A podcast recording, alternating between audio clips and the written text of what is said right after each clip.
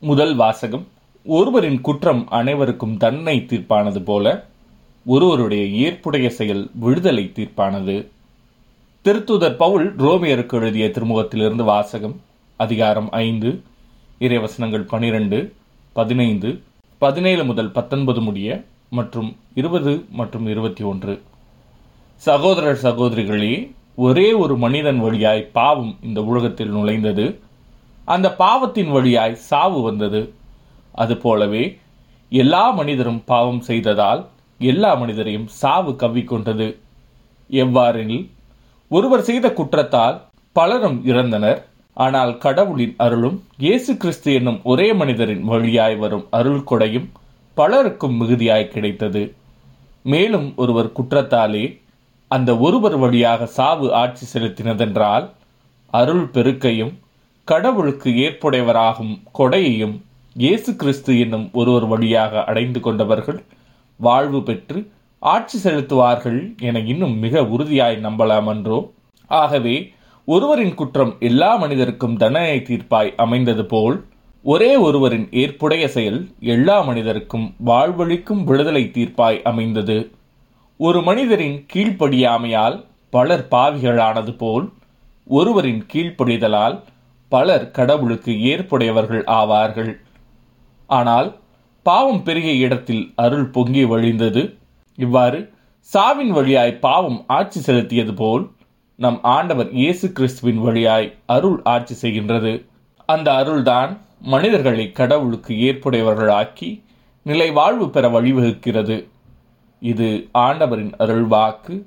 இறைவா உமக்கு நன்றி. பதிலுரை பாடல் என் கடவுளே உமது திருவுளம் நிறைவேற்ற இதோ வருகின்றேன்.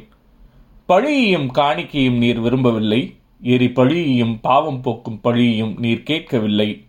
ஆனால் என் செவிகள் திறக்கும்படி செய்தீர். எனவே இதோ வருகின்றேன். என் கடவுளே உமது திருவுளம் நிறைவேற்ற இதோ வருகின்றேன். என்னை குறித்து திருநூல் சுருளில் எழுதப்பட்டுள்ளது என் கடவுளே உமது திருவுளம் நிறைவேற்றுவதில் நான் மகிழ்ச்சி அடைகின்றேன். உமது திருச்சட்டம் என் உள்ளத்தில் இருக்கின்றது என்றேன் நான். என் கடவுளே உமது திருவுளம் நிறைவேற்ற இதோ வருகின்றேன். என் நீதியை நீர் நிலைநாட்டிய நற்செய்தியை மாபெரும் சபையில் அறிவித்தேன். நான் வாயை மூடிக்கொண்டிருக்கவில்லை. ஆண்டவரே நீர் இதை அறிவீர். என் கடவுளே உமது திருவுளம் நிறைவேற்ற இதோ வருகின்றேன். உம்மை தேடுவோர் அனைவரும் உம்மில் மகிழ்ந்து கழிகூறட்டும்.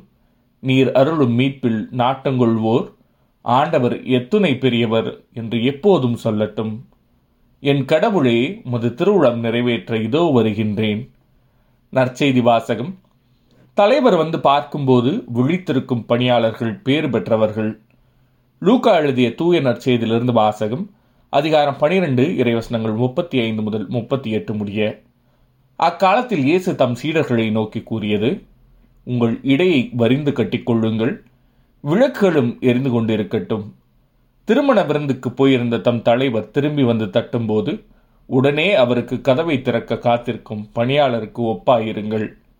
தலைவர் வந்து பார்க்கும்போது விழித்திருக்கும் பணியாளர்கள் பேறு பெற்றவர்கள் அவர் தம் இடையை வரிந்து கட்டிக்கொண்டு அவர்களை பந்தியில் அமரச் செய்து அவர்களிடம் வந்து பணிவிடை செய்வார் என உறுதியாக உங்களுக்கு சொல்கிறேன். தலைவர் இரவின் இரண்டாம் காவல் வேளையில் வந்தாலும் மூன்றாம் காவல் வேளையில் வந்தாலும் அவர்கள் விழிப்பாயிருப்பதை காண்பாரானால் அவர்கள் பேறு பெற்றவர்கள். இது ஆண்டவரின் அருள்வாக்கு. கிறிஸ்துவே உமக்கு புகழ்.